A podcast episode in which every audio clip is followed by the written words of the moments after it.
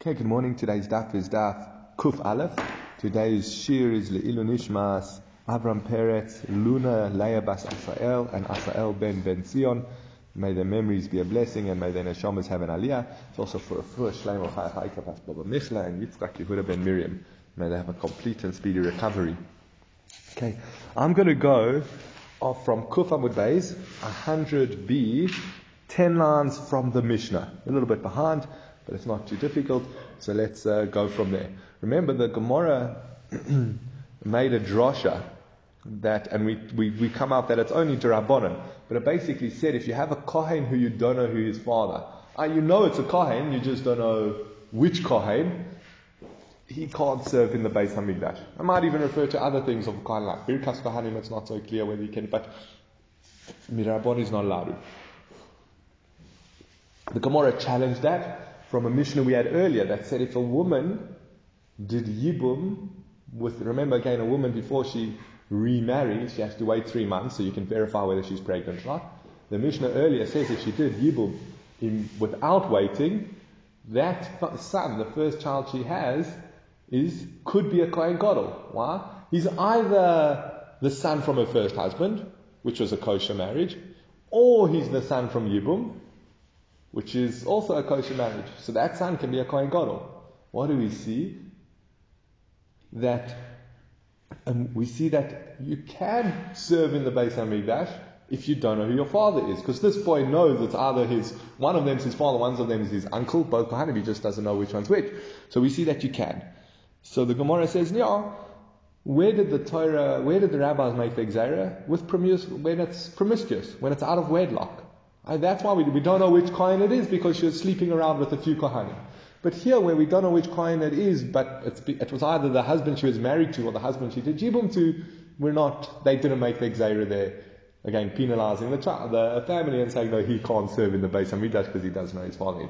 Interesting, just what that, that Mishnah over there, what it's bringing out, is that the first son can be a Kohen Gadol, the second son's a Sofek Mamzer. Because if this first son is from the first husband, then she should not have done Yibum. And the second son is a son born from a man and his brother's wife, which is one of the arayos. That's, that's just the interesting one. It's what it's bringing out that the first son can be a Kohen Gadol because either way, whoever his father is, that's fine. But the second son, he's a Sofek Mamzer. Um, okay, but back to, uh, Back to our case. Okay, so 10 lines from the, the Mishnah, the Gemara asked,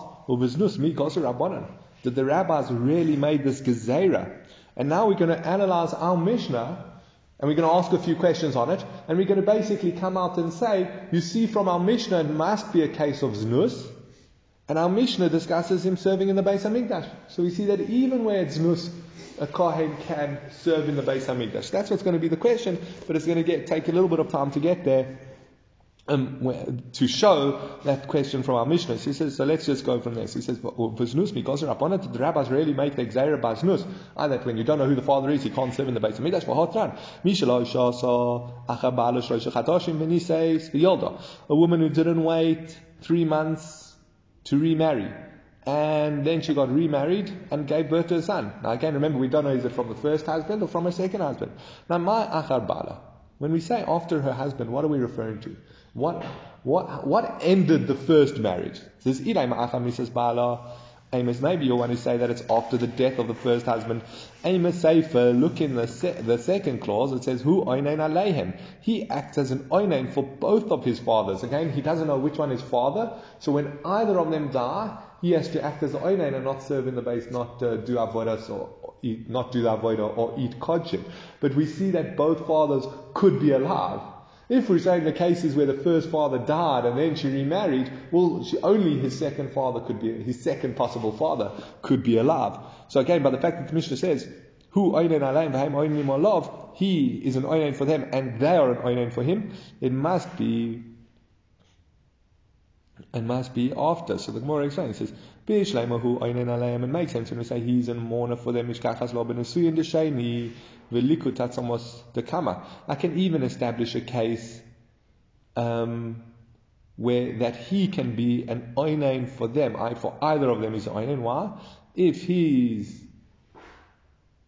um, when obviously through marriage to the second one, and then the second one dies, so that might be his father, so he has to act as an oinain.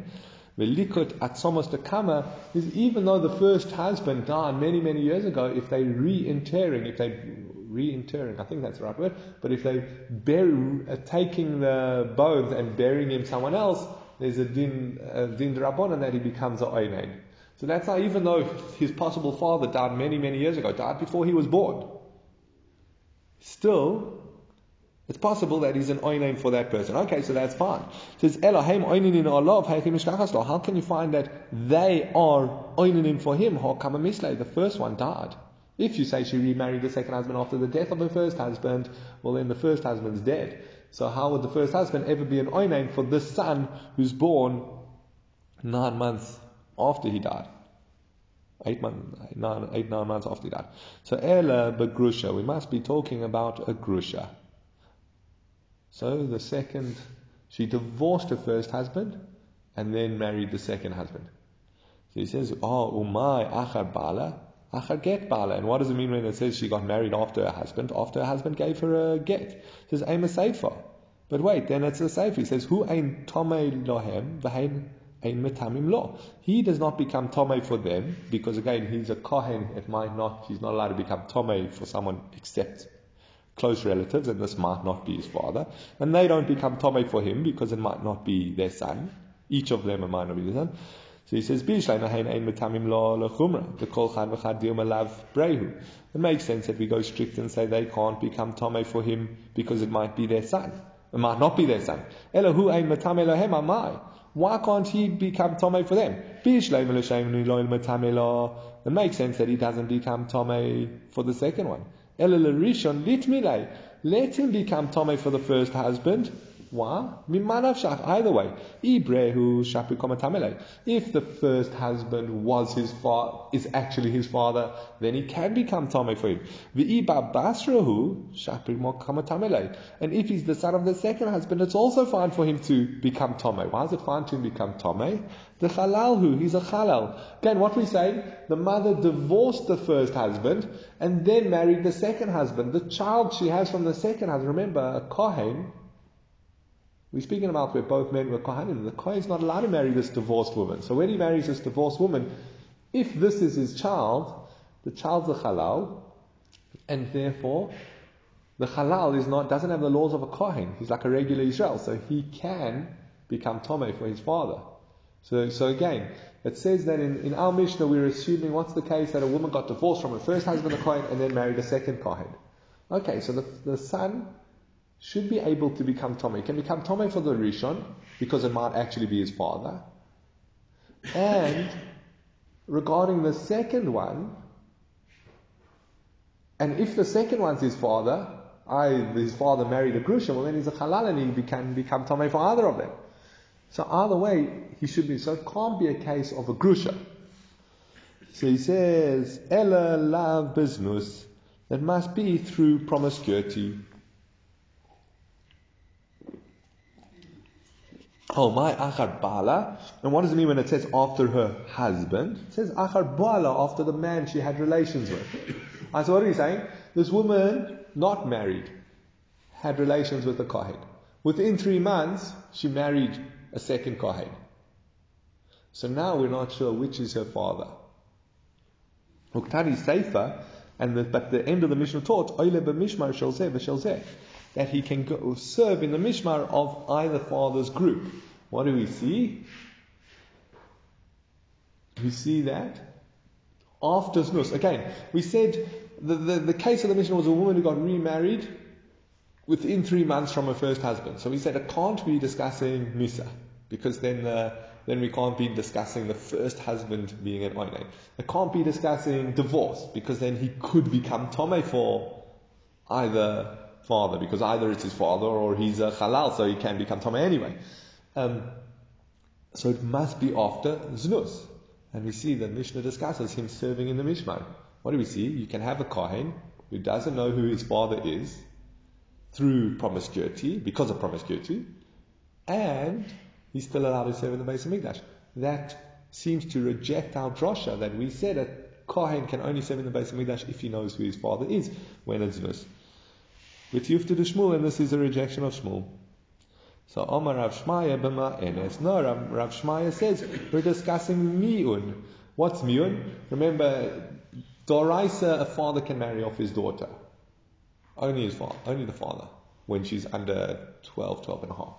However, midrabanan, they said the mother or the, or the brother can marry her off.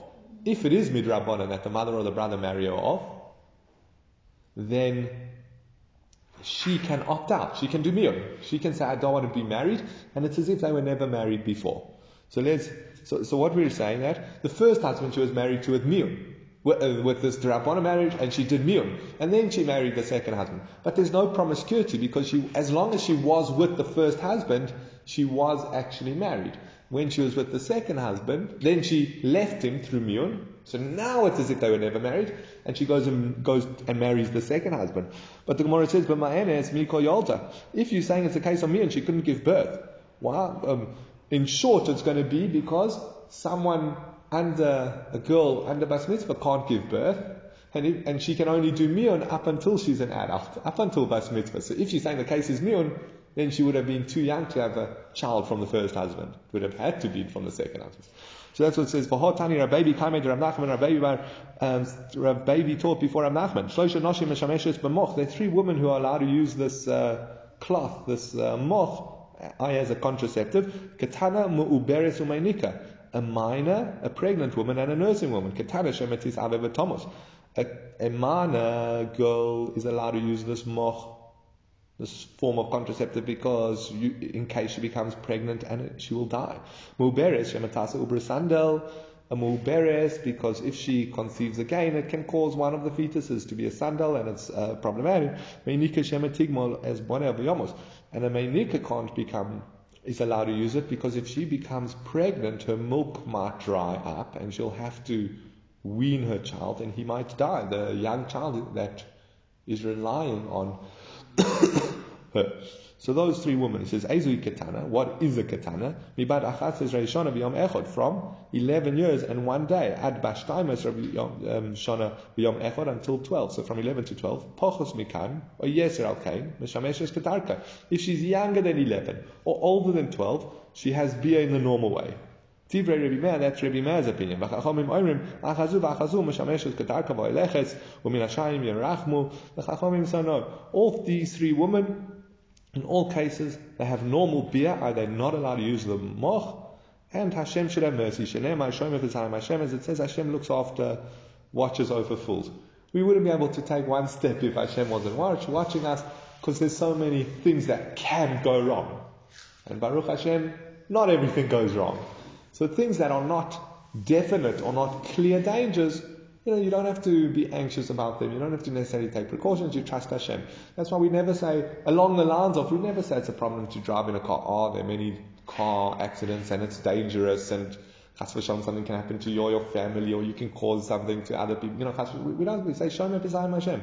It's a normal part of living. Yes, they do happen, but you don't have to worry and Hashem looks after us. So, so to these women, the Chachomim say they should look after. But either way, we saw that the only time that a woman would be having um, a katana, I, an 11 year old, we're concerned that if she has a child, she'll die.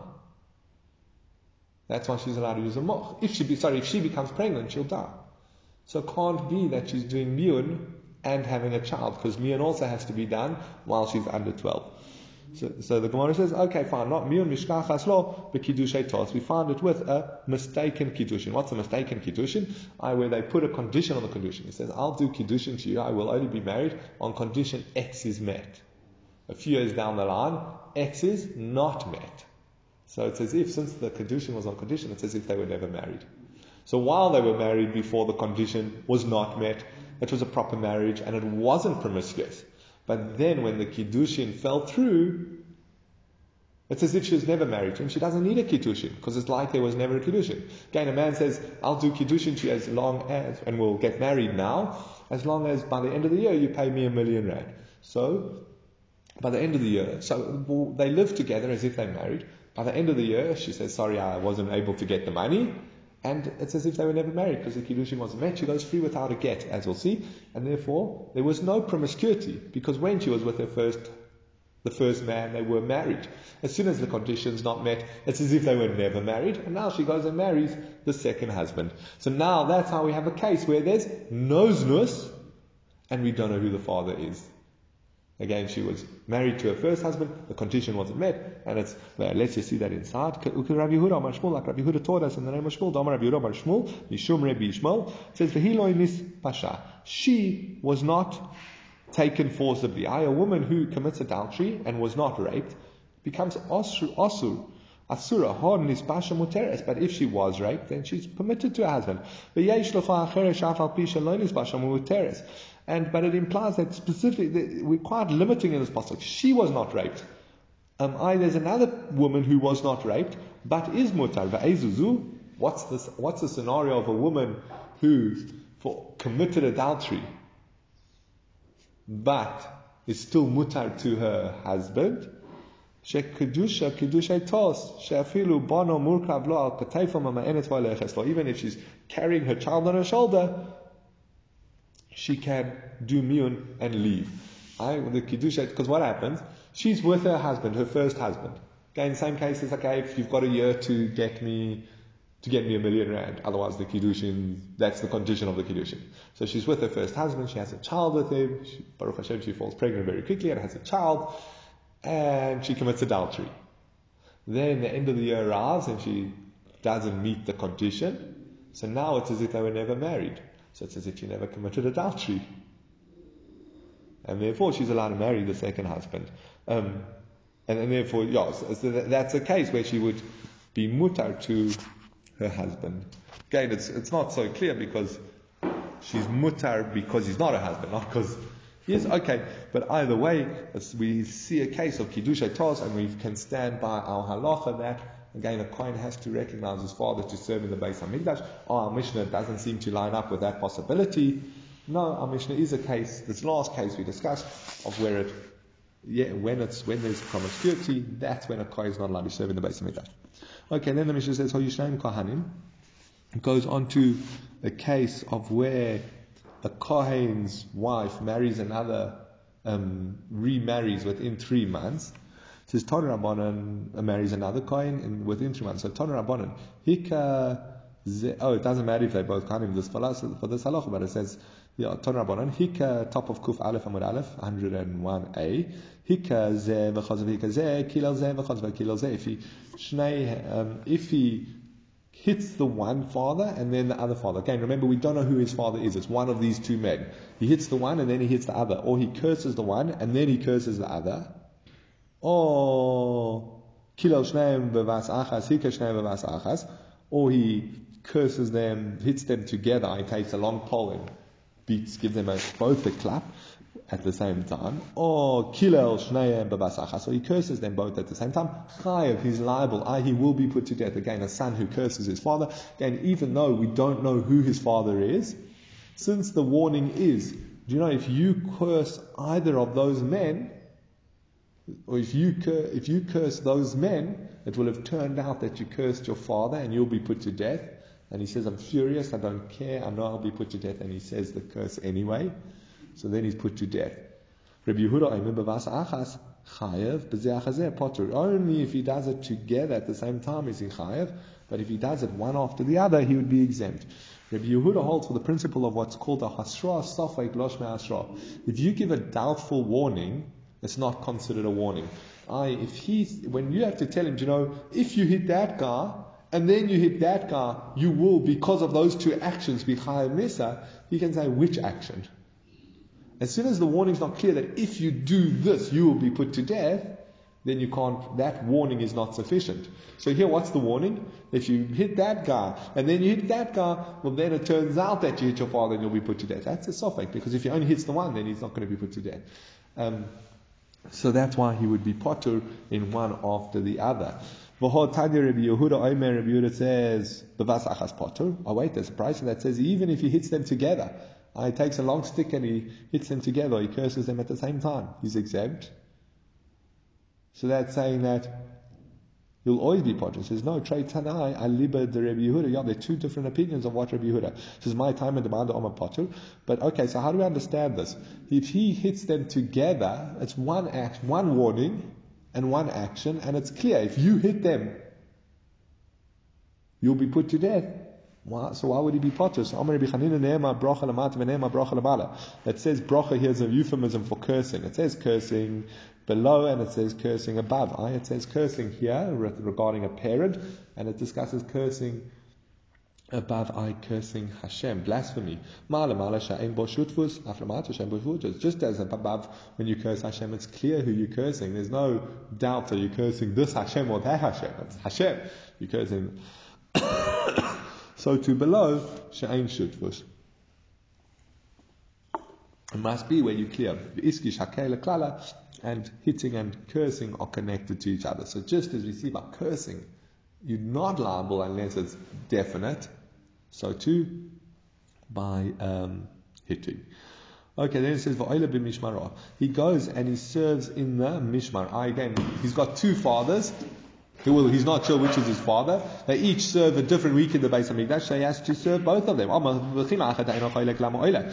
you're telling me that he does not get a share. Remember we said since he can't prove that he's part of that mishmar, he doesn't get any of the, it's not the right word, but the spoils, the, the gifts that Kohanim are given when they serve in the Beis Hamikdash, either remains of the korbanos, the hearts, etc. He doesn't get it because he can't prove to them that they owe it to him. So he says, Lama oile, so why does he serve in the Beis Hamikdash? He says, Lama oile, ha amar b'ina denavid mitzvah. No, he's saying that he needs to do a mitzvah. He says, Ella ola like tani. Yeah, maybe he wants to do a mitzvah, so we let him serve in the Beis Hamikdash. There's no Ella Allah Tani, Ella Oile, Bal Korcha. No, the Pasuk doesn't say Allah if he wants to serve in the Beis Hamikdash. He can serve in either Mishmar. It says he has to serve. So again, so why should he have to serve in both Mishmaros of either of his possible fathers? So Omar Abacha Bar Chanina, Omar Abaya, Omar Rabbi Asi, Omar Rabbi Yochanan, Mishum Pagam Mishpacha. Because of the the uh, the pagam it will give to the family, the it will it will what's pagam? Yeah, the disgrace it will cause to his family. Why? Because people will say, "Oh, look at that family. That, that, that son from that family is not allowed to serve in the Beis Hamikdash. Or that son from that family is not allowed to serve." So they say, "Look, we you have to serve in the Beis Hamikdash, otherwise you bring disrepute on our family, on our mishmar. So you have to." Um, that's why he has to serve for both mishmaros says, oh, then we said if they both from the same mishmar, he can collect as well. Again, if both possible fathers were from the same mishmar, so he's definitely supposed to be serving in that mishmar, and therefore he can get the share in the gift. It says, Why, if his two fathers are from, possible fathers are from two different mishmaros, he can't collect because when he goes to the one mishmar and he says, I want to share in the gifts that you received, they'll say, prove that you're from our mishmar, and we'll give you the gifts. And he goes to the other mishmar and he says, they say, prove you from our mishmar and then we'll give you the gifts. So now the Gemara is going to ask, well then we have the same thing because each mishmar was broken into a base av and each base av served on a different day. And they got the the gifts for that day.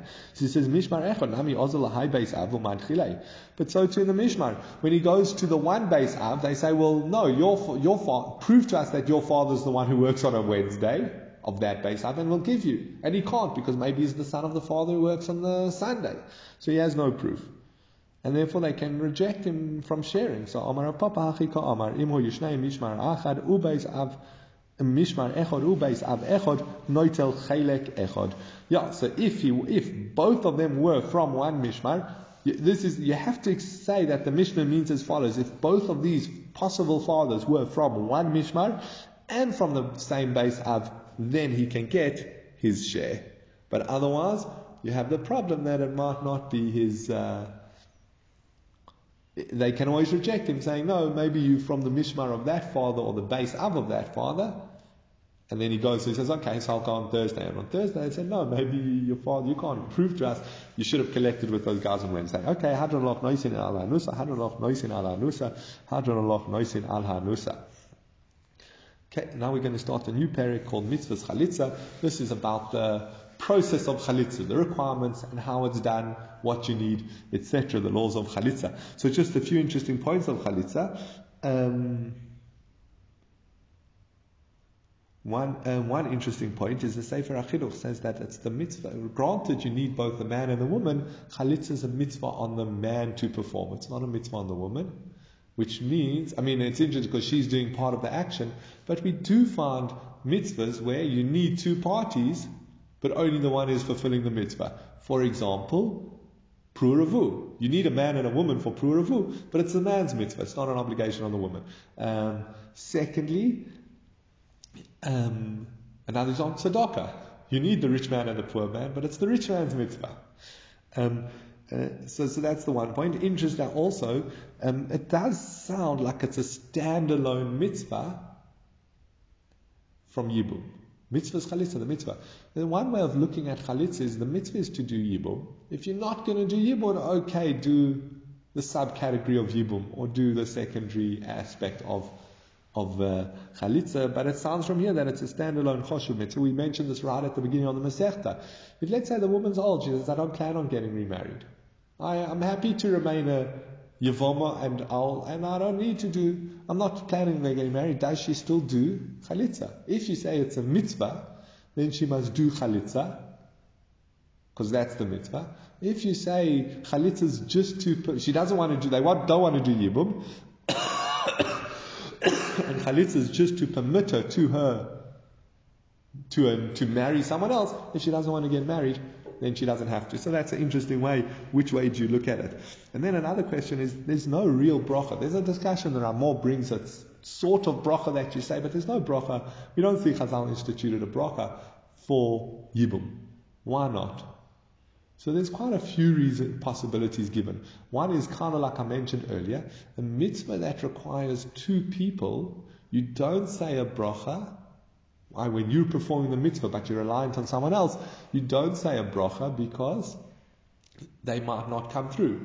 Uh, you can go to a poor person and say, Baruch atah Hashem Elokeinu melech haolam asher kirishanu b'mitzvasav who commanded me um, litzain tzedakah to give tzedakah. And you hold out the money for him and he says, no, I don't want it. So any mitzvah that you reliant on the other person to take a part in, you don't say a bracha on. That's one answer given. Um, Another possibility is some is that in a way it's a little bit of an Aveira because you were supposed to do the mitzvah of Yibum and you're not doing Yibum, you're doing Chalitza. You're not going to say a bracha on the Chalitza when, you when it's only the secondary, not the ideal that you should be doing. Um, that I found a little bit of real, okay. But then also um, another answer given is there is a kind of bracha on Kiddushin. That's, we know the bracha that the rabbi says under the chuppah. But the man doesn't say anything. So one answer again, why doesn't the man say when he's say um, say a bracha who commanded me to do kiddushin, to get married? So this actually fits in with two answers. One is because he's reliant on the woman accepting the ring. So she, if he says the bracha and opposite the ring, and she says actually no, so then that sort of scenario. Or also because that's not the main point of Kiddushin. The point of getting married is to have children. So it's kind of a build up to the primary mitzvah. So, so to here, Chalitza, Chalitza is also the build up to the primary mitzvah so that she can go get remarried and have children. Okay, so there's a few possible answers.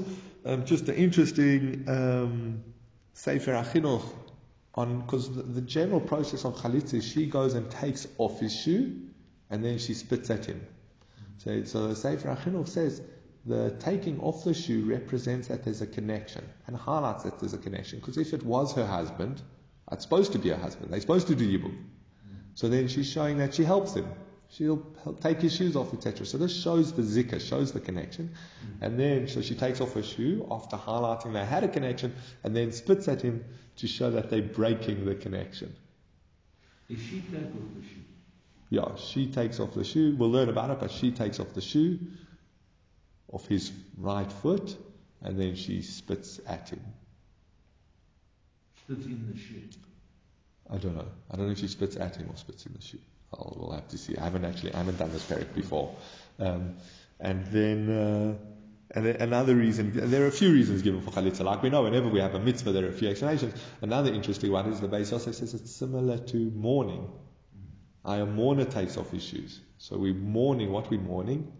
The loss of the brother's family. Because remember, part of it, lahakim shame. Is uh, we discussed this right at the beginning of the Masechta, when one does yibum, according to the, Ram, the Ramban, there's an aspect of you're kind of fathering the child on behalf of your brother. So it's kind of your brother's child as well, and you're, so there's mourning the loss of his lineage. So that, that's the taking, the symbolism of the taking off the shoe. Okay, but obviously there are lots of reasons, lots to think about. Let's go into the actual perek. It's quite an unpleasant process. Yeah. Yeah, that, that does seem to be a almost disgraceful. Uh, in my mind, it does seem to be a, a disgraceful act. You should you should have done yibum. Yeah. Or you don't. And then the, the psukim also, if um, im lo yachbot ha'ish lokach says yevimto, if the man doesn't want to, does not want to take his yevimto, but also yevimto asharel as a kainim and they go up to the elders. I'll read these psukim because they're relevant to what we're doing. Um, V'omro ma'ein yevomi Lahakim la'achiv shem Yisrael. He doesn't. He says, I refuse to set up my brother's name, etc. And then the judges, the elders will speak to him and say, and he'll say, I don't want to take her. I don't desire to take her. And then it says you'll bring her to him before the zakain and tanalim al raglo. She will take the shoe off his foot. V'yorko b'fonav.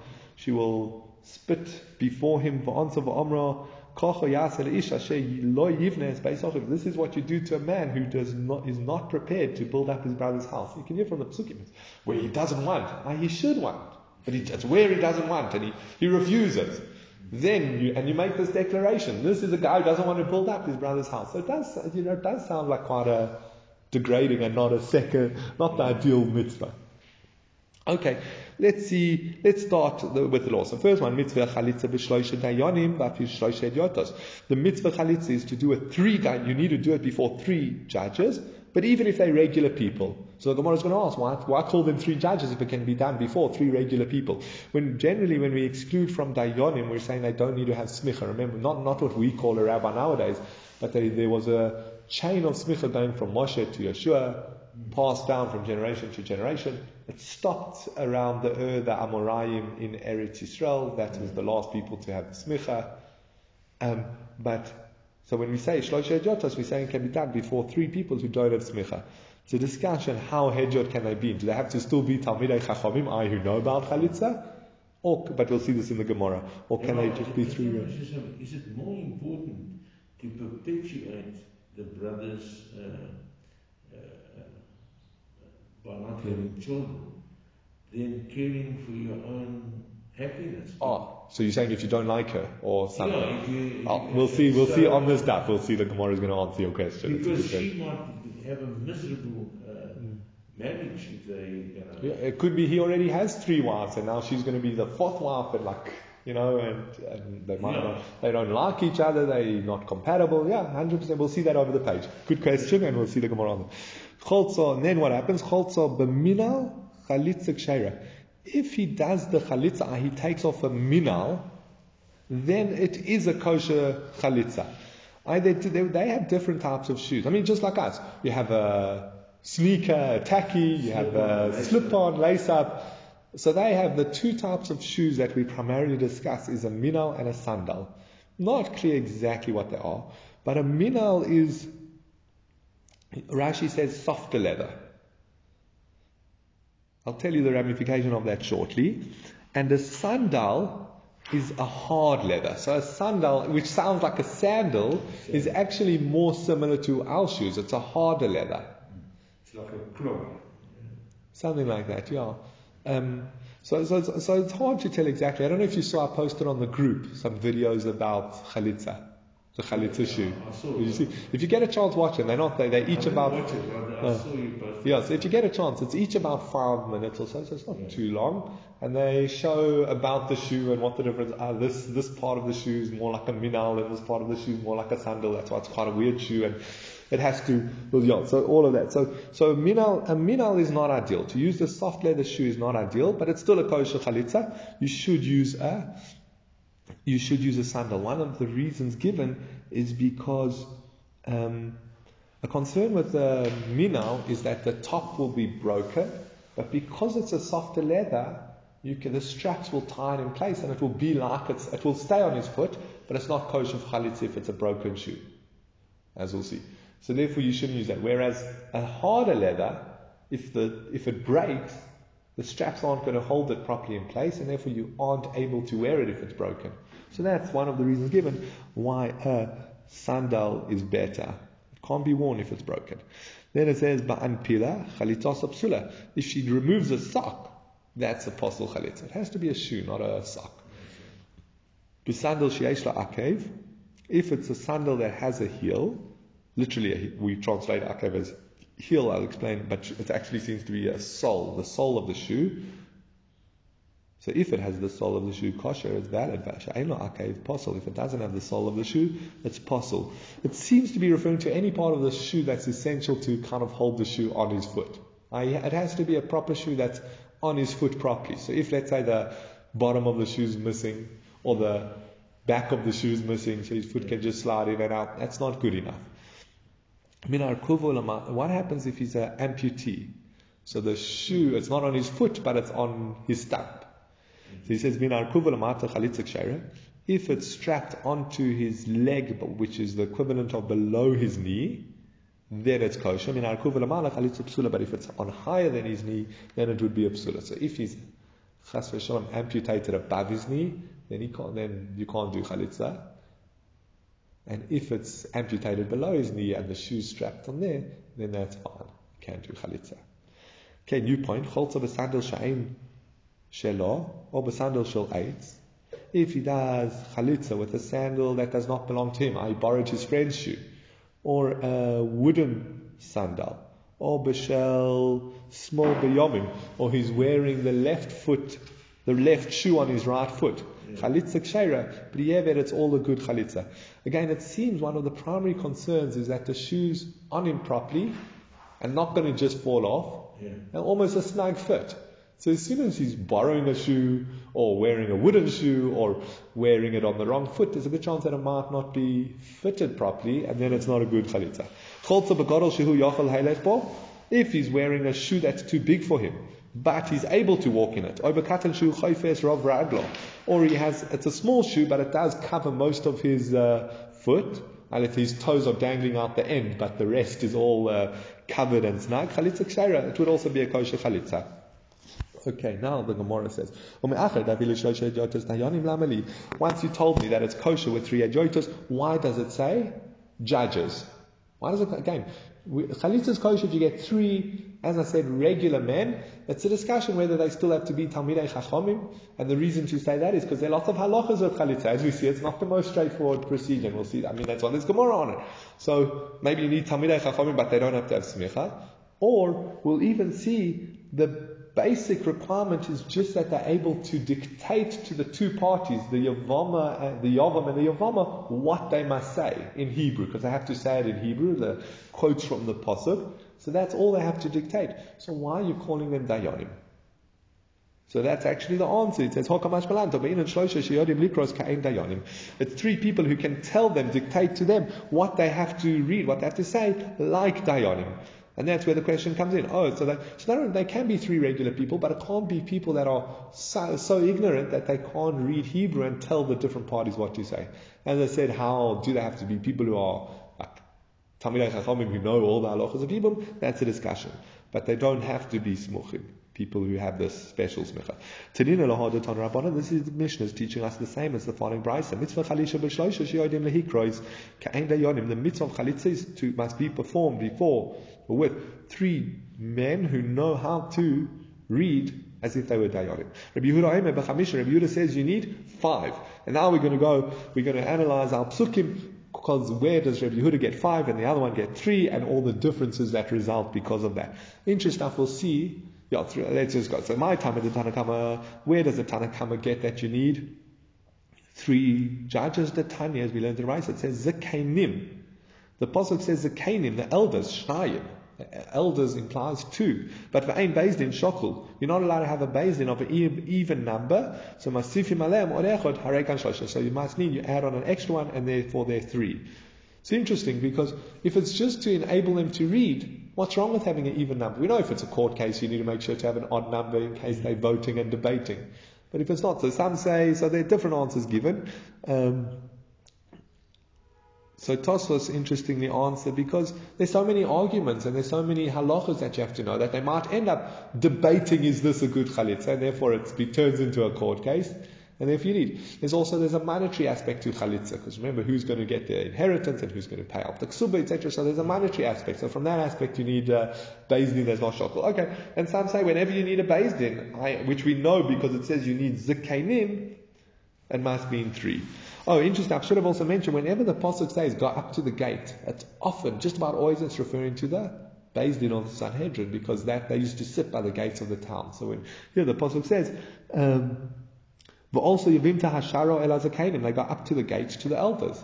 Ah, so they go up to the Sanhedrin and says Zakanim, you need two, which you can't have equal, so it must be in three. Rabbi Yehuda, Rabbi Yehuda, where does he get that you need five? Because it all, not only does it say Zakanim, it says Zikne, which implies two. And then Zakanim, second pasuk, Shnayim, another two. So that's four, but ain't based in Shokel. So Sifim Alayim Od, Echod Harekan Hey. So you end up with five. Oh, but Tanakama Hai Zikne Ma'obidei. So now Rabbi Yehuda used the word Zikne to tell us you need another two Dayodim. Right? So you're going to need five. So what do the Rab, the Tanakama do with Zikanim? So They say it can, it, it can even be three regular people. It doesn't have to be Dayanim. Rabbi Yehuda Hejoitus Minale. Oh, where does Rabbi Yehuda know that it can be regular people? Again, because he used this word for another drosh. He says Nafkale Mila He learns it out from their eyes. Why? Omamar La We learn to the Bride. It says Pratla Sumim. It has to be before their eyes. It says when she spits, it has to be before the eyes, which tells us they can't be blind. Ah. You're telling me that we need a special drosha to the, they can't be blind. Oh, But the fact that it tells us you to, while the fact we need a specific drosha to exclude blind people must be the regular people. Because if you thought you needed a Sanhedrin, why would you exclude sumim? No, you wouldn't need to because as Rav Yosef learned out, the Tani Rav Yosef, Kishan Shebezdin Menuki B'tzerek, just as we need a Bezdin who are clean in their righteousness. Oh, you have to have honest, good Dayanim. Kach Menuki Mikomum. You also need a Bezdin who doesn't have any blemishes. Shenemar, says, Kulach Yoforai Siumum Ein Boch all this is the pasuk in Sanhedrin in uh, in Mish in Shir referring to the Sanhedrin telling us that they can't have any blemishes. So if we were referring to Dayanim, we would already know that they can't be blind because they're not allowed to have any more. Comes along this pasuk and says La'einei, no, for Chalitza they can't be blind, implying it can be regular people. So that's how we know um, from that reverse. Just um, yeah. Says, oh, hahula einay ma'avidei. What do the Tanakhama do with la'einay? Says, ahula kadrava huda also the amarova triche dayona lemechsi roika the konofik mipuma de yavama. When it says that she has to spit before the dayanim, it means, before the eyes of the dayanim, it means they have to be able to see the spit leave her mouth. Before the eyes of the Zakanim and she spits. The irich Nami But wait, Rabbi Yehuda also needs the drosha of Rabba that the Dayanim have to see. So you can't tell me that he uses see to exclude a blind person, which tells us Hedyoitas. He needs the pasuk also to teach us. He says, ah, Oh, Enachinami, actually you're right. The Ele Hedyoitas Minane, also ah, where does Rabbi Yehuda know that they can be regular people and they don't have to be part of the Sanhedrin? So Nafka be Yisrael, because it says it's done before Yisrael. And who's the Yisrael called the who? Any Jews. Either it refers to what they're doing, this whole thing that refer, you know, they're doing it before the judges, before the judges in the presence of Israel. Oh, so the judges also Israel can be regular people. And just before we go on, it's just an interesting discussion. We're not going to have to go into it now, but can he be blind in one eye? The person, because again, so it seems that again, for the requirement of the Sanhedrin, they can't have a blemish. They can't be blind in one eye. For chalitza, they have to be able to see the spit leaving the mouth. So they would have to at least be able to see in one eye. from that aspect. Even though there might not be a special drosha excluding blind people, they have to see the split, split leave his mouth, so they have to be able to see. Interesting enough, the, the Ramah seems to say they have to be, they should ideally be able to see properly, but it's not so clear where he gets that from. Um, now, the idich what does the Tanakama do with this idich? Again, the Tanakama knows from another word, zikanei, that it can be regular people. So he doesn't need this extra word, be Yisrael, to tell us that it can be regular people. So what does he do with it? It says, Mi boy leile katzatana, Rav Shmuel Bar Yehuda, be Yisrael, but Bezdin shel Yisrael, velo Bezdin shel Gerim. It can be a Bezdin of Yisrael and not a Bezdin of converts. Um, I think the Gemara will come back to that point. If it doesn't, I'll come back to it. Yeah. It has to be a based of Jews and not a based of converts. Of Irich Yisrael, where does Rabbi Yehuda, the Irich, where does he know that it has to be of Yisrael and not converts? But Yisrael, there's a second pasuk which mentions Be Yisrael of Irich. So then, what does the Tanakama do with the second word Yisrael? We were sitting before Rabbi Tarfon, and the Yavama came to do chalitza. You should all answer, remove the shoe. I, interesting enough, the one pasuk that v'nikra shmo Yisrael, and you'll call this man, I this man who's doing chalitza, Beis Cholit the house of the Cholit So Rabbi Tarfon learns uh, this Vanikra Shmo by Yisrael, by Yisrael, and all the other people who are there have to declare he's Cholit I give him his new title of Cholit So that's what the extra Yisrael. me, but then where does Rabbi Yehuda know that halacha from? That you, the people standing at the Chalitza must declare Cholit Hanal, Cholit Me, Vinikra, because the Pasuk says, and call him the Nikronivka. Oh, so Elamata, Vakaru, Shnayim. Oh, now the Gemara so that's, that's how they learn the Pasuk. If you notice, basically all the halachas are the same, except they, they're learning them from different words in the Psukim. And the only difference is, according to Rabbi Yehuda, since it said plural twice, you need five dayanim, and the Tanakh held no, you only need three. But otherwise, for the other halachas, they're the same. Now the Gemara says, oh, you're telling me every time it uses the word plural, it's telling us another two judges. This is why, Elameat of a Korushaim, a Dobrushaim, it says, and they will declare, and they will say, another two, Hachanami, the Rabbi Yehuda Harei Kanti, Shularbon and Harei Well then according to Rabbi Yehuda, we've included another four judges to the the, to the original five we mentioned, and according to Rabbanon also. So you need nine and seven. Says, no, Hahumi boile lekadetanya, that's coming for a different Rasha. V'koru lo v'lo. The son, the, these three people have to summons the, them themselves. Uh, they can't send these three people who are going to officiate the chalitza, they're not allowed to send someone to call them, they have to go themselves. V'dabru elov, what does it mean when they speak to him? It means, this is what you were asking earlier. They give him. They give him advice that is appropriate to him. What happens if one of them was very young and one of them was very old? You can have a case. Uh, me and my brother are 20 years in age difference. Um, but you can have families with even greater age difference. So you have this brother who's a youngster, he's 15 years old, and his older brother's wife is falling in Yibum and she's 45. So that's not an appropriate case. So they tell him that's not appropriate for and all the other way around. She's, she's a young, very young and he's very he's elderly. So so Omrim lo malacha etzel yalda malacha etzel zakena. They tell him why are you going to this for this young girl? Well, what's well, it's not appropriate for you to marry such an old much older woman. Kleich etzel shekamoischa go marry someone more similar to you. But al tachnis katatalotok beisecho and do not bring fighting into your home. So this is exactly what you're saying. If there's the unsuitable marriage is worse than as bad as chalitza could be. And therefore, they, they V'dabru love, but the Pasuk specifically says, the V'dabru love, speak to him. I advise him appropriately. Say, yes, we know Yibum's a mitzvah, but it's not appropriate for you to marry her. She's much older than you, or she's much younger than you, or you don't like each other. You're just going to cause your family, they, they bring even, they, they want to learn from here that for the, we see that you can push aside a positive commandment of Yibum, but a positive commandment to, for the sake of Shalom. Your family, are, it's going to cause fighting in your family. Your, your children are not going to, not going to get, on, get along with the, their stepmother. So don't do it. So that's, uh, that answers, I think that answers.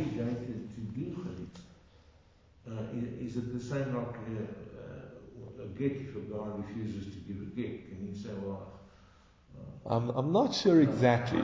If she wants to get, it, so she can go out. let her, yeah. I'm not sure. I'm not sure how much they can force them to or not. Maybe we'll see. I don't know. Um, hold on, hold on, yeah. But I, I, it's an important point. This you see, they give him advice. They they say rather don't do the positive commandment of yibum Yeah. to save from machlokes. So you're right. If it's an unsuitable match, Yeah. the example they give is it could be like the, a huge age discrepancy. But uh, the principle is it's got to be a appropriate shidduch. But she can't go free if she doesn't. If she doesn't have chalitza, yeah, so then they'll do chalitza. I don't, it's not appropriate for them to get married, then they do If chalitza. he refuses, she's got a problem. Yeah, so that's why that's why I'm wondering maybe they can force him, Yeah. um, etc.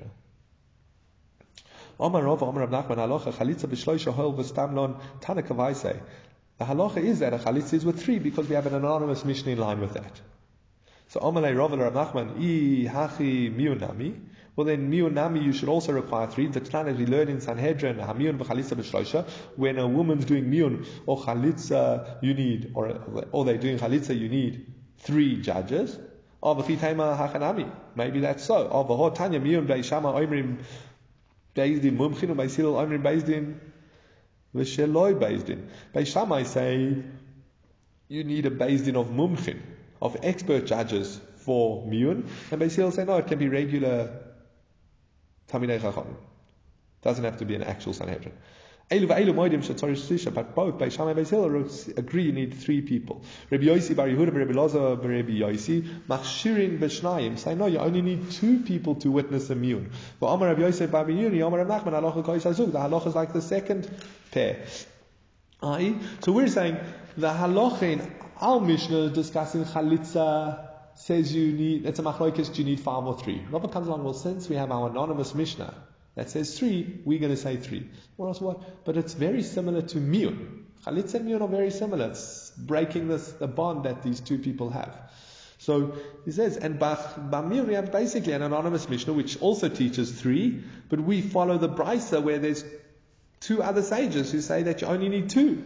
So you can't say that you follow the anonymous Mishnah.